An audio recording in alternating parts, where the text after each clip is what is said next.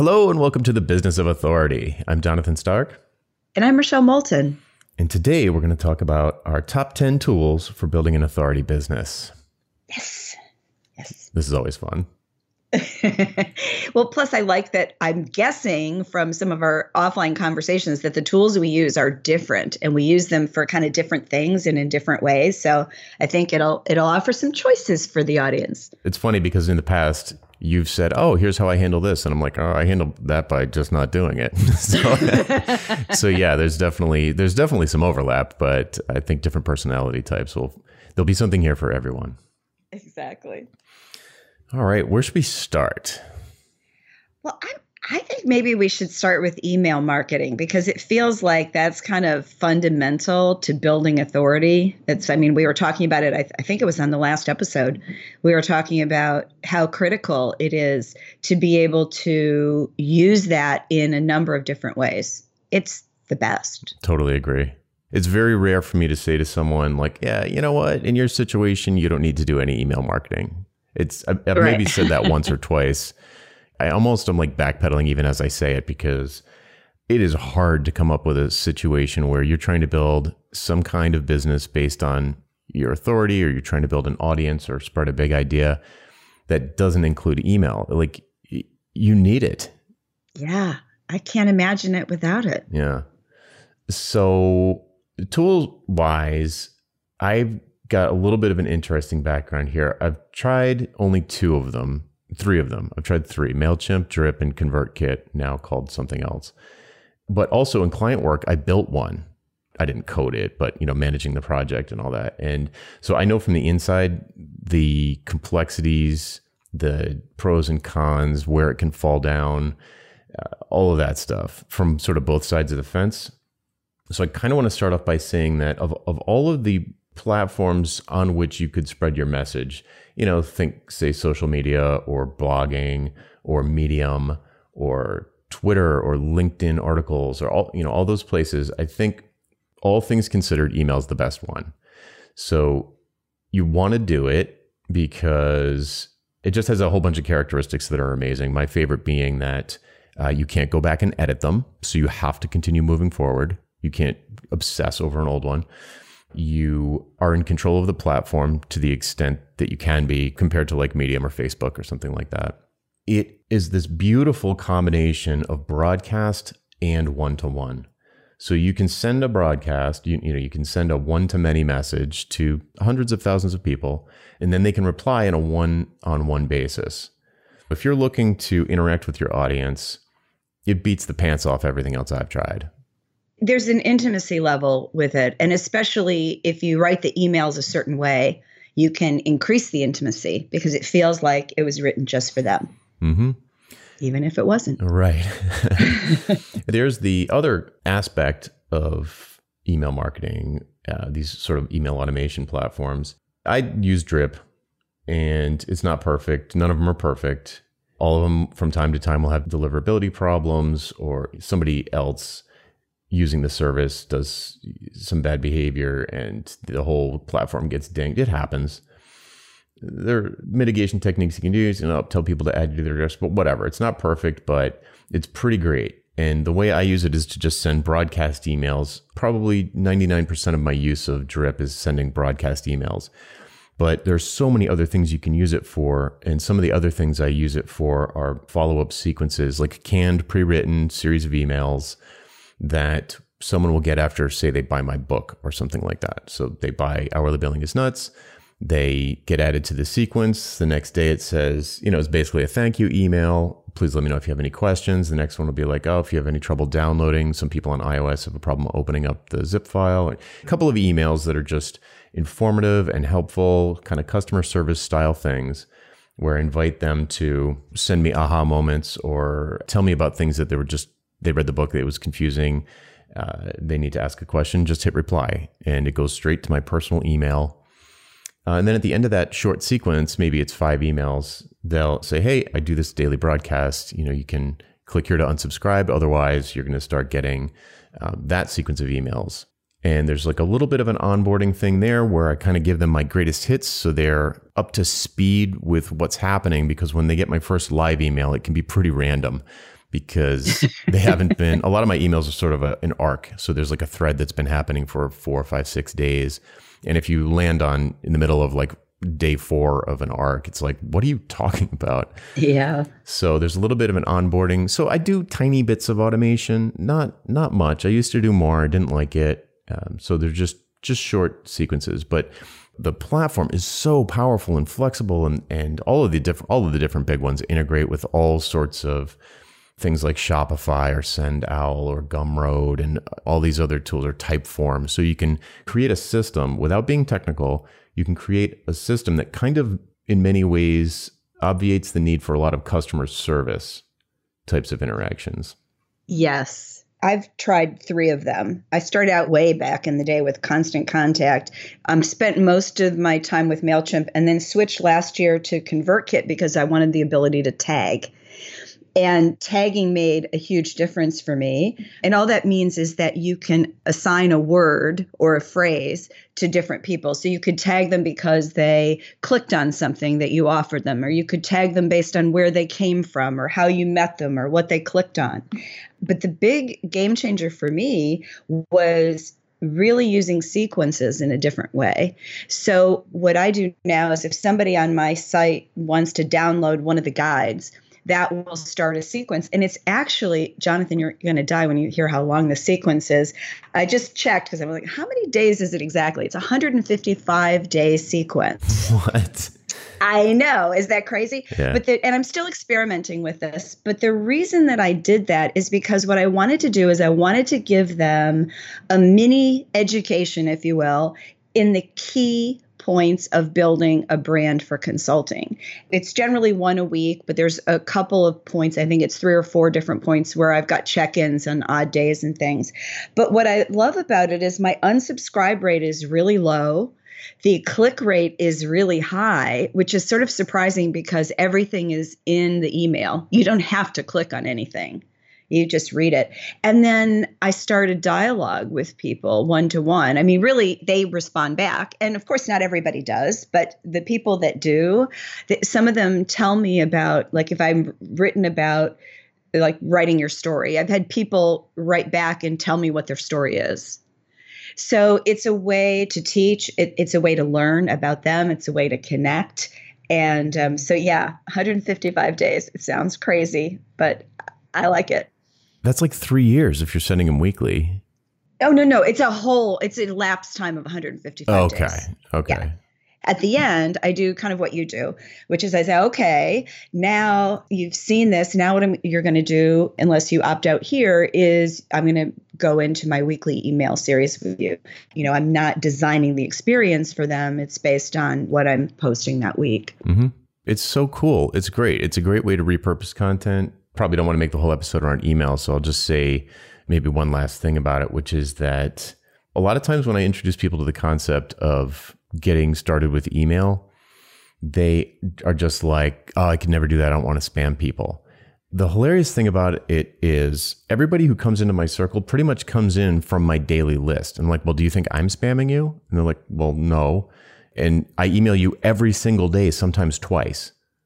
And they're like, yeah, but your emails are good. And I'm like, well, make yours good.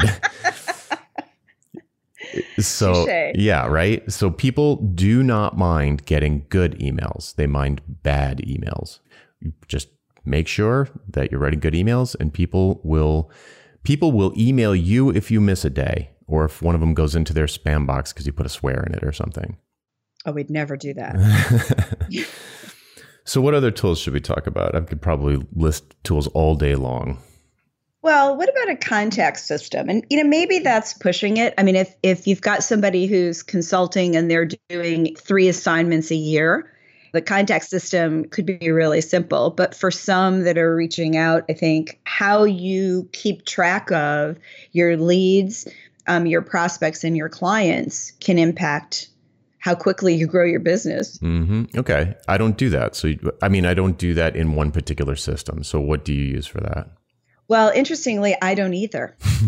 And I will say if I did, I would probably use Salesforce just because everything integrates with it and it's simple. It's not cheap for a one or two person business, but I'd probably use that. I used it in another life, but I create my own system. I keep my contacts in, this is going to sound so boring, in Apple Contacts. Whenever I have a call with anybody, I actually handwrite notes because I find retention is better and it's not distracting to the person to hear me typing. I want them to feel I'm listening. And then I scan my notes and I put them in a in an electronic file. And then if there is a tickler item with it, I just put it in my calendar, type it in there. So every day I look and see, is there something I'm supposed to follow up on today? It works for me um, because there's not that many calls that I'm making. I'm managing a few handfuls at any given time, which I feel is I can handle that without a, a separate system. Oh, funny. So we basically do the same thing, which is uh, I am a huge fan of capturing notes on paper. I have a fountain pen that I'm in love with. I can't write with anything else. When I'm having a phone call, I'm taking notes physically like that. I've tried a million other digital things. None of them work for me. When I'm done, I take a picture of the pages that I just wrote and I upload them to Google Keep, but you could use Evernote or a million other things. And they're tagged with whoever I was talking to or maybe uh, particular points. And if there's any to-dos, I put them where they should go. So if there's a date associated with the do, just like you, I put it directly in my calendar as if it's an appointment. And if it's just a general thing that needs to get done at some point, like, I don't know, schedule somebody to come clean out the chimney, then that'll just, that goes in a general to-do file, which, which I use Remember the Milk, but you could use anything. What do you use to keep track of sort of non-appointment related to-dos? Oh, you're going to hate this. I do use notes in my phone, Apple Notes to some extent, more like for a grocery list, but for everything else, I use Post-it notes. Oh, wow. Because then if there's this thing, I know I sound like such a nerd, there is this thing with either being able to throw away a note or cross something off my list. I, I am very visual. I need to see it. So yeah, I know I'm admitting this. I feel like I've just admitted a terrible sin in public. But some cool. you'll you'll see on my on my computer the separate monitor that I have. I usually have one sticky note and I'll have five things on it because my rule is I I don't want more than five projects at a time. And I'm not talking about client projects. I'm talking about like big overarching things. And I'll keep five things. So I'm always looking at them. And every day I'm asking myself, what have I done on this project? And typically I've broken it down into pieces and put it in my calendar. But I just like that reminder. One thing occurred to me while we were talking about C R Ms. I, I have used Streak for uh, short periods of time when I did have an active campaign where I was really doing outreach. I needed to like keep track of, you know, because people call back and I'm like, wait a second, who is this? It can be very embarrassing. So I, I used Streak C R M, which is basically a, it's kind of, I, I guess the term is a plugin, or it basically plugs into your Gmail inbox and it customizes it in a way that kind of adds a spreadsheet slash database to your inbox so you can track follow-up dates and um, you can tag people. You can lump them into the phase of the funnel that they're in. So, you know, like lead, prospect, you know, sales call scheduled, sales call executed, you know, stuff like that. It's cool and it works, but I don't have that much volume all the time for it to make sense. So I eventually uninstalled it. There's another one called Pipedrive that a lot of people use that I have never used, but it's very popular with people who do this every day.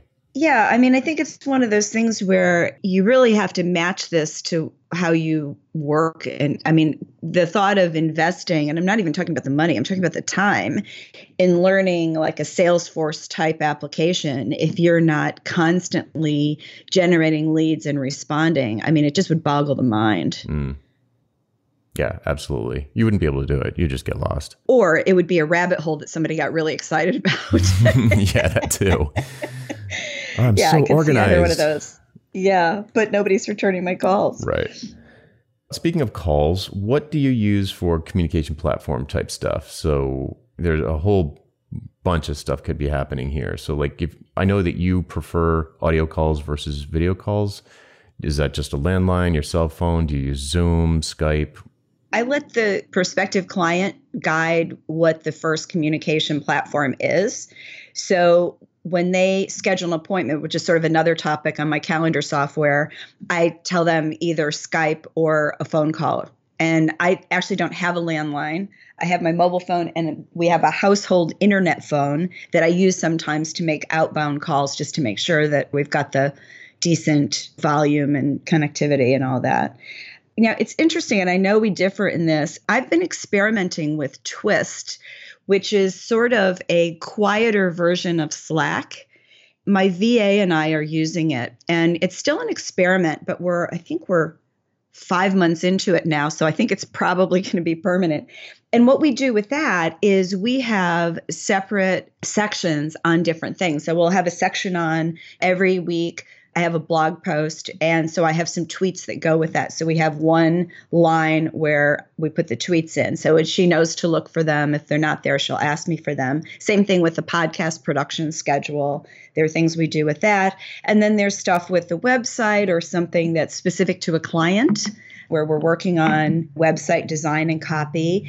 And right now it's just the two of us, but I think uh, we may add either the technology or design people in on future projects. I think that's still up in the air, and I'm going to ask my V A what she thinks about that. Hmm. That's cool. So that's that's what we tend to use. How about you? Uh, definitely Slack. So I use it for client communications. I use it for membership communities. I've got three different membership communities in Slack, paid membership communities in Slack, and then I'm in two or three. three masterminds on top of that, all in Slack, which the beauty of that is that it allows me to ignore my email inbox for any kind of customer slash client communications. So I just don't have to check it on a regular basis, which means that I don't get sucked into it. So yeah, I use Slack in a variety of different ways and have set up a few different kinds of integrations. Like you said, with Salesforce, the cool thing about Slack is at this point, pretty much everybody integrates with it somehow. So you can do a lot of really interesting things in there. To your point, it can get a little noisy, especially with really big rooms. But that's one of those things where you set up policies and you just set expectations, and you it, it's manageable. There are ways to to deal with different, anywhere from just a two-person room like you and I are in for the podcast, which is pretty quiet, versus something like I've got one hundred twenty people in the pricing seminar, and there are like, I don't know, we probably have forty channels at this point, which are like individual topic-based rooms. It's manageable if you put some guidelines in place. It's really not a not a problem. Well, let me interject for a second here. I know I'm trying to remember the guy's name and I can't, but he used to write a lot for Medium, and he described how he set up his marketing agency. And I think they were a content marketing agency. And I remember he had two products, if you will. One was fifteen hundred dollars and one was five thousand dollars a month. And when they set the client up, they said, you will be in Slack, no email communications ever. And they just had two price points. And it was very clear what you got for each price point. And I, I remembered thinking, how genius. It's challenging in real life to have everybody use Slack because there's a lot of people that will run kicking and screaming. And you just have to say, you know what, those are not my clients. But the simplicity that he used, I thought that was genius. When you said like, oh, I'll let the client set the communication platform, I like cringed. I have one student who is very anti-Google in general, internet hippie kind of guy. Hey, Law, I know you're listening. And so I was like, okay, well, what would you use that has these features? And it's interesting because I, you know, learning new platform, I'm familiar with this new thing, but it's a lot more work to just, just have these two different things. Like instead of using Google Docs, we're using LibreOffice, and it's kind of interesting, but I wouldn't do it again. Well, I give people choices. I give them choices. So it's, it's Skype or it's a phone call. And I have one client that immediately said Zoom, but I'm familiar with Zoom. It was no big deal. I'm like, fine, we'll do it on Zoom. And he likes to record the calls to refer to later. So yeah, so I'm I'm fine with that. But yeah, I'm not going to learn a whole new platform for one client. That's right. Not going to happen. Right. Yeah, it was an interesting experiment. So it's fine. Uh, but I wouldn't do it again. Certainly, I wouldn't do it with another platform. But since you mentioned Zoom, let's talk about Zoom for a second, because that one of my sort of friends who are similar to me, who have businesses that are similar to me, a lot of them are using Zoom. In the last year or so, it's been coming up more and more and more. as basically a replacement for what a lot of people like us use Skype for. So it's it really seems like Microsoft's pushing Skype into a Slack direction, and uh, Zoom is definitely not doing that. Zoom is like video conferencing, audio. Con- it's a conference call platform, basically. Like everything else, it's not perfect, but it does support multiple callers and recording, and you can uh, even set it up to record multiple callers on individual tracks that are stored locally on the host's computer, which is what we have kind of landed on for when we have guests, because there are other other platforms are recording multi-track, and they're just, none of them are fully baked, in my opinion.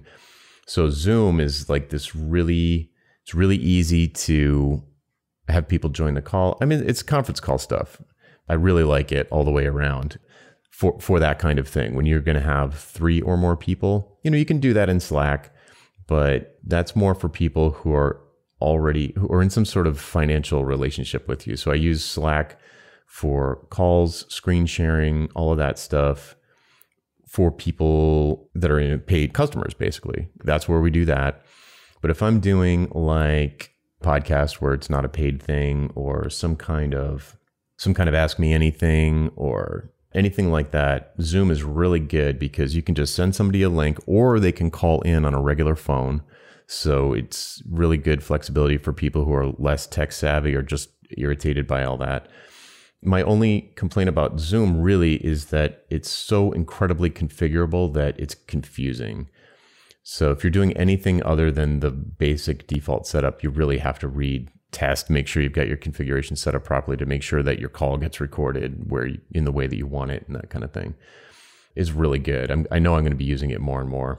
I found it really easy to use. I've not used it in any sort of a power way.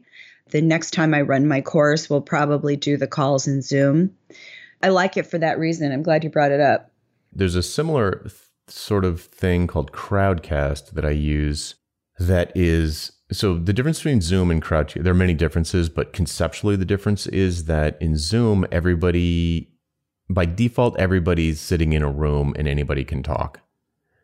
And in Crowdcast, you're basically giving a webinar and there's like a chat room happening, and you can pull people on screen, but sort of by default, the host is the only one you're going to see unless you figure out what you're doing. You want to invite people on screen with you. And the thing that I really love about Crowdcast is there is a dedicated area in the interface where people can post questions. Other participants can vote them up or down. For a Q and A platform, it's amazing because people can post questions. You see which ones get voted up to the top. You can answer them, and you can click a button before you start answering it to timestamp the recording. So after the fact, all of the answers are timestamped to the question. So on playback, people can come in and just jump to the question they they want to hear the answer to. It's a lot easier to jump around. It's not just this giant video recording of like an hour long uh, conference call. I, I love that. I, I'm doing a Crowdcast as a guest next month. So it'll be my first experience with it. And I just, I love that. The most popular questions get bumped to the top, which is what you want to do as a as a speaker. Or as a teacher. Yep, absolutely. I really like it. Cool. Um, let's talk about taking payment. That's a whole, ah. yeah, that's a whole area. Oh boy. Well, and it ties into, you know, your accounting and bookkeeping too. What I use online is Braintree. I switched to them from some god-awful system that nobody would ever want to know, which was a bank-derived system that kept giving me a surprise bill every month um, that seemed to have no relation to what was actually charged. Braintree, I forget the exact formula, but it's a straight percentage. It's not quite three percent. I think it's two point nine or two point eight, something like that. And they also transfer money the fastest of anybody I've seen. I usually have the funds in, in three business days, unlike, say, Stripe. Although I do take Stripe for my course because it's what's programmed into the platform that I use. With clients where they're paying fees, then I use FreshBooks. And so I send them the invoice via FreshBooks, and then they can pay through their credit card. But again, that's with Braintree. I believe that Stripe is the main uh, payment system of FreshBooks, and I choose not to use that. So you can select which one. Well, yeah, you have to, you know, you have to do your own programming, et cetera. But yeah, you can use your own. Mm, cool. I don't know if it matters to you. You, you sounds like you're happy with Braintree, but I use Stripe for the back end piece of all payments, and the transfers are a day or two tops. So it's pretty quick. That's fat, really, because I, I've had ten-day payments with Stripe and Thinkific, and I was just appalled by them having my money for ten days. Yeah, that's ridiculous. No, that that would make me change, but it's not like that now. I wonder if it was maybe international or something. Or Thinkific. Could, yeah, exactly. So I have seen that. I have heard uh, instances of a you know Gumroad really delaying payments, but I don't think the transfer. I don't, I don't know. I really don't know. But I, I use Stripe for everything, and I haven't had a problem with it, knock on wood. I've used PayPal, which has been disastrous. That's for consumer to consumer. That's not a professional platform, in my opinion. I haven't looked at it in a while. They probably made some changes, but I'm just not a fan, uh, which is problematic for folks who are listening from outside the U S because Stripe is pretty limited where, as a recipient, it's pretty limited where you can use it, like what countries you're allowed to receive funds through Stripe. Anybody can use it to pay, as long as they have a credit card, which is also a problem in some cases. So for client work, consulting client work, a lot of clients would just want to send me a check because the amounts were, I don't, they weren't going to put it on a credit card, and it would just be weird. I'd either get wired the money or they'd send me a physical check. But for things lower than that, things that we're going to transact online, I use a couple different things. Uh, for pure info products that have a download associated with them, like uh, an ebook, or something like that, I use SendOwl, which integrates with, in my case, with Stripe. And it is the kind of thing where you can embed a checkout form anywhere on your website very easily.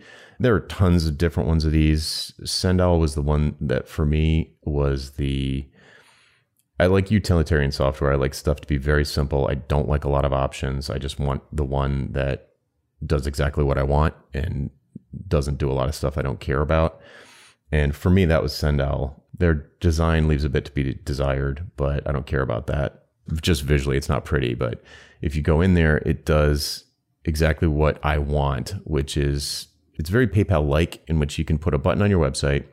They can either click it to immediately be immediately check out for that one product, or you can create a cart where they can add a couple of things to the to their cart and then check out all at once. And it integrates with a bunch of different things like Drip, for example, as does Crowdcast. Crowdcast also integrates with Drip. So when somebody views a webinar replay, they'll get tagged in Drip. If somebody buys something from me through SendOwl, they get tagged in Drip. I use SendOwl for any one-off info product type purchases, anything that's recurring, or in cases where I did have a consulting client that wanted to just send me five thousand bucks or something like that, I use MoonClerk. There are two differences there. For one-off payments, MoonClerk just has a much more attractive interface for the buyer. You know, if I'm sending sort of professional business person a checkout form, I want it to look nice. And MoonClerk looks really nice.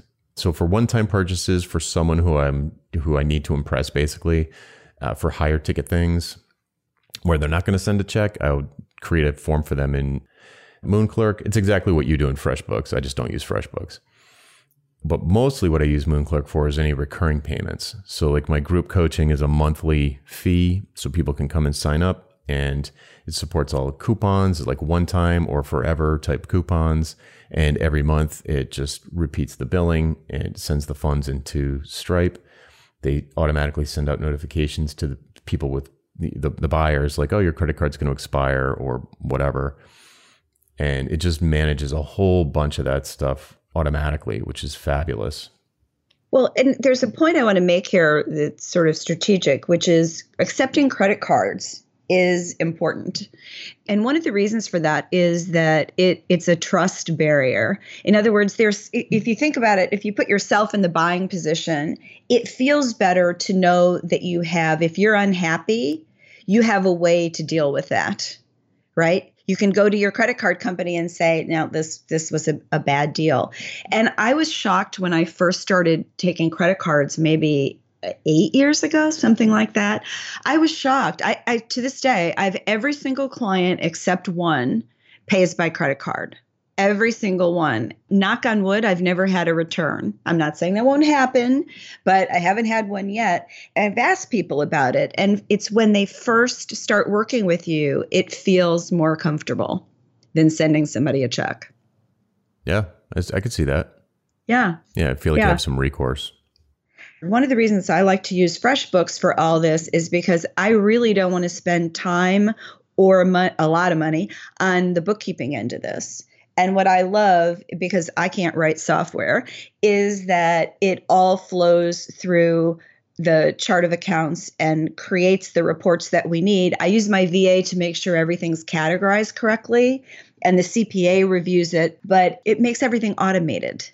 And so at any given point, I can look up and see, what's my year look like? What are my expenses doing? Am I on the right curve? What's going to happen? Have I set aside enough money for taxes? All of those things, I can make a few clicks and I have those answers. Mm, nice.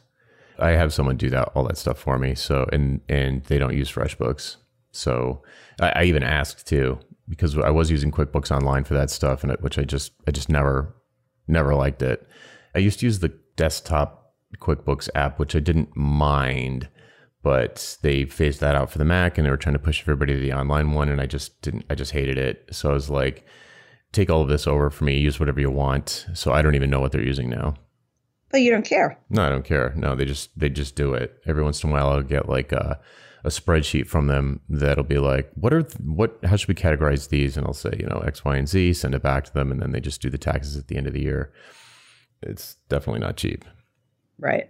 I pay very little in bookkeeping. And of course, you know, I pay the accounting fees. But I, I had originally done this when I switched accountants. And she said, okay, but you have to have a system. I don't want a spreadsheet. I don't want a pile of paper. You have to have a system, and it has to have these characteristics. And I actually really appreciated that. And I changed. Cool. Yeah. What, what other aspects or tools do we use on a daily basis? Well, I'll tell you, game changer for me was when I changed my calendar management. And about a year ago, and I, I chose Calendly. The setup takes a little bit of work, and you have to kind of start to think about it, especially if you have meetings in person where you have to add travel time in to, to really manage your calendar. But once you set it up, oh my God, I, I love it, because it's not unusual for me. It's not, I don't just meet with clients. I may, like on one client, I work with a P R team, and the P R team sets all kinds of media things. And so I don't want to have to go back and forth about calendar availability. I just send them the link, and I've put the boundaries around it. So I know when I send it to them that it's for media, or I know that it's for a new client, or I know that it's for the initial meeting, the initial brand brief meeting. You know, it needs to be a certain length. And boom, the clients schedule the meetings based on their convenience. Right. I love it. Yep. I love it. Yeah, I, I use Calendly it. too. It's it's a huge, it probably feels like it's saving more work than it really is, because that back and forth over email to schedule stuff feels so painful. Uh, it's just up in the air, and you're like back and forth, and you're crafting these emails and trying to be polite, and like every, it's like, oh man.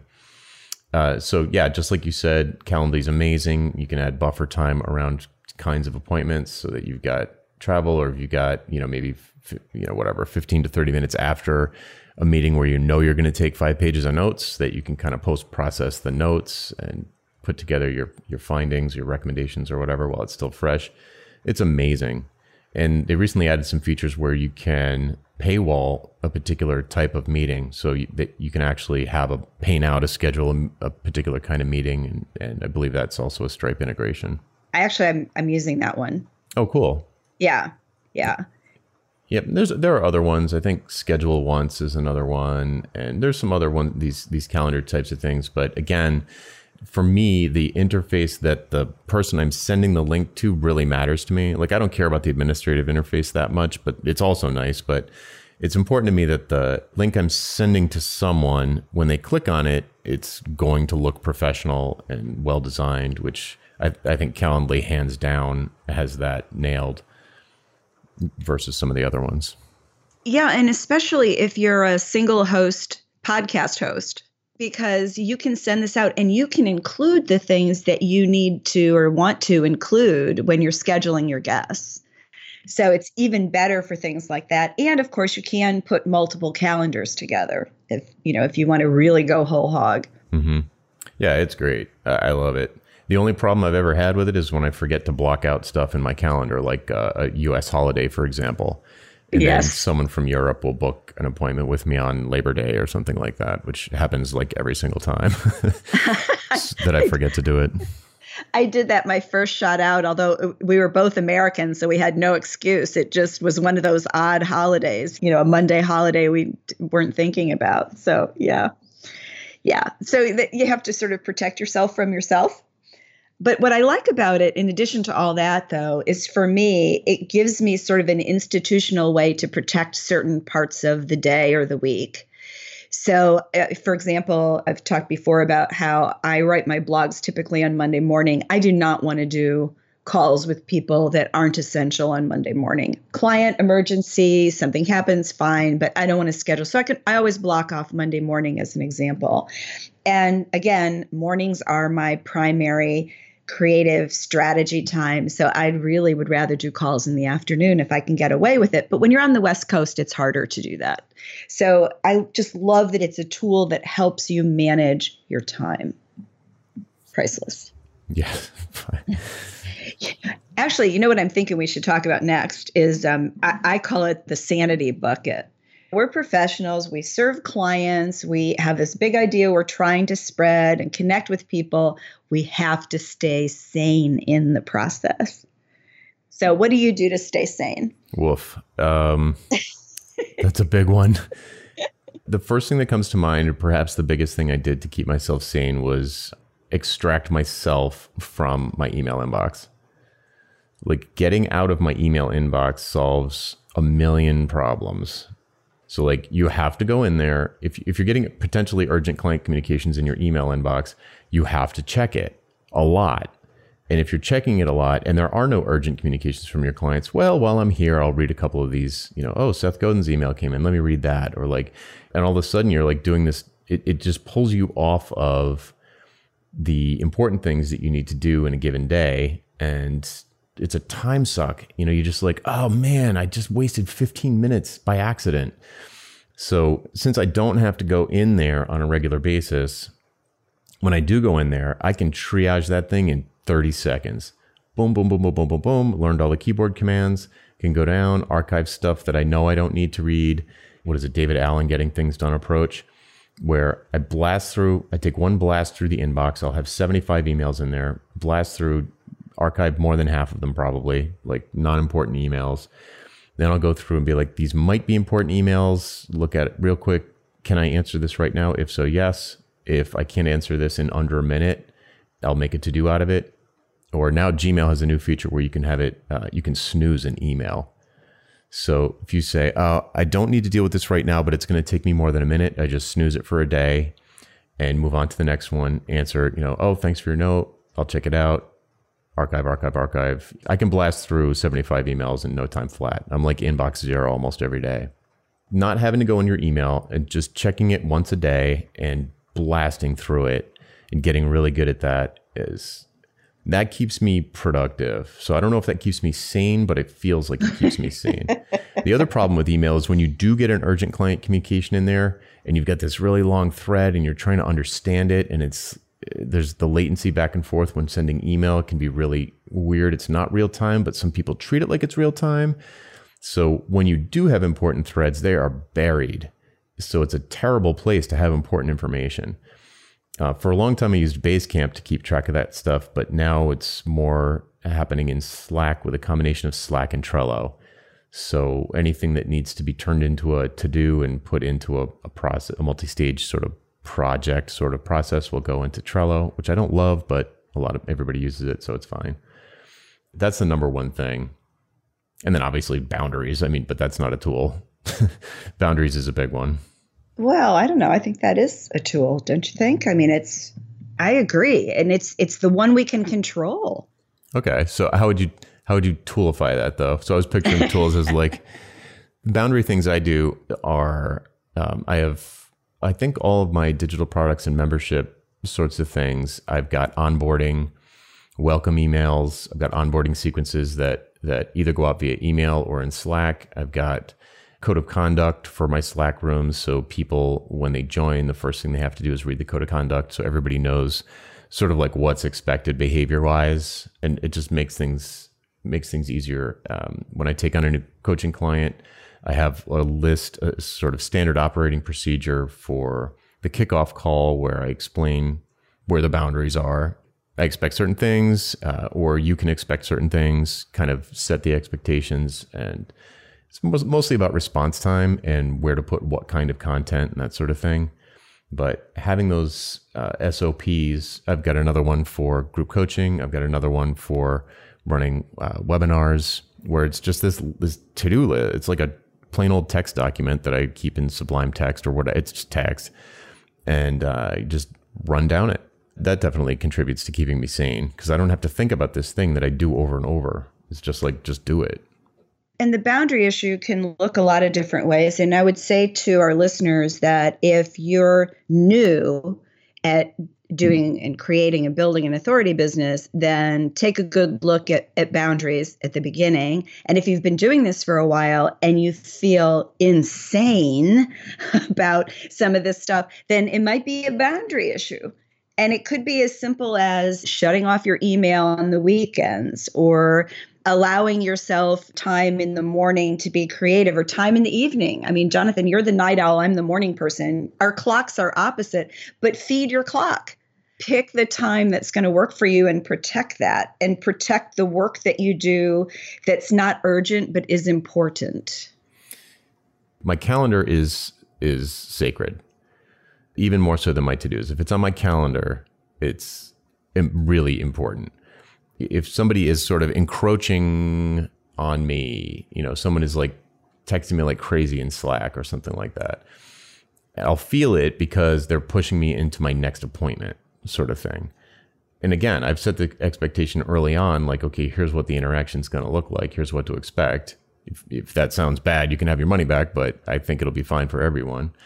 Then yeah, I would say, remember when I said, you know, like whatever, remember when I said there should be no need to email me or, or sorry, not email me, but uh, message me this often. Or I, I've never really had to do that though.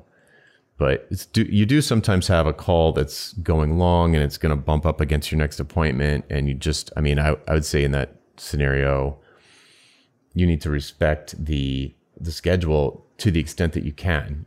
It's kind of hard to say, but you just need to be conscious of it. Like you, you don't want to be bumping your whole calendar out like fifteen minutes every time somebody talks too long on a phone call. So if there's a skill there, it's kind of like, I don't know, maybe learning how to wrap a call and just be like, okay, this is all great information. Um, I have to, I've got a hard stop in five minutes. So what's the key point that you want to get answered, or, or key point that you're trying to make here? And then uh, we can follow up after. We're professionals, and professionals start calls on time and we end them in a, in the right way. Otherwise, it throws your whole day off and you're you're being rude to the person who has an appointment after this one. Yeah, there's a lot to it. When I think of sanity, I, I think, and it, this is still experimental, but I I purchased SaneBox. And actually, after listening or reading Jill Conrad's book, I thought, oh, I'm going to give that a try. And at first I loved it. And then I wasn't as sure, because what happens, and the only person I have to blame is myself, because you set up where your emails are going to go. You train them to go into these different sub boxes. But so what happened is I'd wake up in the morning and check email. And whereas before I might have fifty emails, now I might have six. And it, I was like, where'd they go? Now you're nervous, right? Yeah. You don't trust and so they, it. They go into these other folders, and I'm convinced somehow something got in them. And so I'm checking all those. And then after I used it for a while, I'm like, okay. So there were a few I had to retrain, just because one message from somebody wasn't important didn't mean the next one wasn't.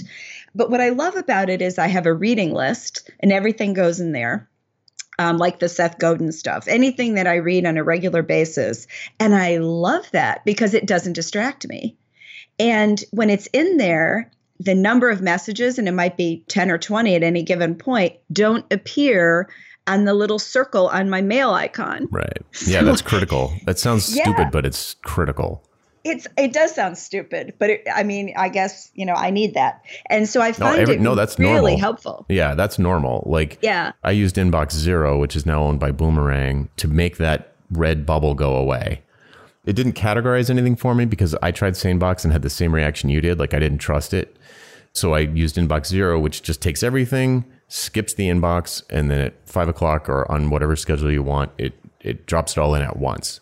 So you weren't getting distracted with notifications across, you know, with me, I'd have like two phones, a laptop, and everything was beeping, you know, an Apple Watch, like oh. ding, ding, ding, ding, ding, ding, ding, ding, constantly. Oh, no, no, no. So I would turn off notifications, but then you get a new device and they're automatically on, or you update the software and the notifications come back on. It's just, it's just forever and ever. So using Inbox Zero cuts it off at the source because nothing's going into your inbox. It's going into a temporary folder and then it gets put in your inbox all at once. I don't like that because I have to be open for media calls. Well, that's the with, thing. With like, clients. So I, I have to have like an ear open. That's why Slack is good for me. So yeah. Yeah. They, no, I think I think your Slack solution is, is a great one. Right. And it doesn't even have to be Slack. It could be, hey, if something's urgent, text me. For a long time, when I was making the switch, the bottom of my email said I only check email once a day. So if this is urgent, text me at this number. Mm-hmm. I like text for urgent things, but I you can't save the stuff that's in a text. Well, that's easily. The beauty of it to me is like it has to be short. Well, it's true. If there is important information, then I have to do something to get it into a place where I can access it. So even with Twist, which is a Slack-like vehicle, it's just a little quieter. Even with that, you still get an email telling you that somebody sent you something in there. Some of these things can feel like more work at first, but what I love is I can find the thread. And I can go back and say, ooh, did I tweet that already? Did I do that? And it's easy to check the thread. In email, I would never find it. Mm-hmm. Right. Oh, never in a million years. You know, the other thing for sanity, and it's, you know, it's different for everybody, but there's got to be something, and I think it's a tool. It's called movement. And I don't care if it's, you know, Jonathan does karate, I do my workouts in the morning, I walk the dog, but it's just, it's getting up off your butt and actually moving in some way, yoga, walking, listening to music and walking, just moving. For me, that keeps my sanity. I think I maybe I have a little too much energy. And if I'm sitting here too long, it's like it's bubbling up. It needs to go somewhere, right? Yeah. I've probably mentioned this before, but there's an app for iOS called Productive. Um, there are other apps for other platforms. I use Remember the Milk now that I'm on Android. It has daily to-dos where you can put things in there that you want to make sure that you do every day. It's things you can't cram for the exam on. Two of the things I have on that list, two, three of the things I have on that list are movement-related things. Every day, I'm going to have this like outstanding to-do that I need to stretch. I need to practice my forms, practice my defenses. And those are very physical things. So it just automatically happens. And once you have a streak going on a with a, an app or a tool like that, it's addictive. So back to the bigger picture, if you have things that you know you should be doing every day, like, oh, I don't know, blogging or marketing or uh, connecting with people or whatever it might be to grow your business, whether it's stretching or growing your business, if there are these things that you know that you should be doing every day, you can get a, there's a, a whole bunch of tools that you can get to kind of encourage you to do the right thing every single day. So that's yeah. maybe another one. In our future episode, we'll have James Clear to talk about habits and how to set yourself up for success with some of these things. I think it's critical. Yes, that'll be coming up soon, actually. Yes, next month. Mm-hmm. He's the habits master, building daily habits. Very good stuff. Cool. All right. We should probably stick a fork in it at this point. Exactly. I'll say no more on that. All right, folks, that's it for this week. I'm Jonathan Stark. And I'm Rochelle Moulton. And we hope you join us again next time for the Business of Authority. Bye. Bye-bye.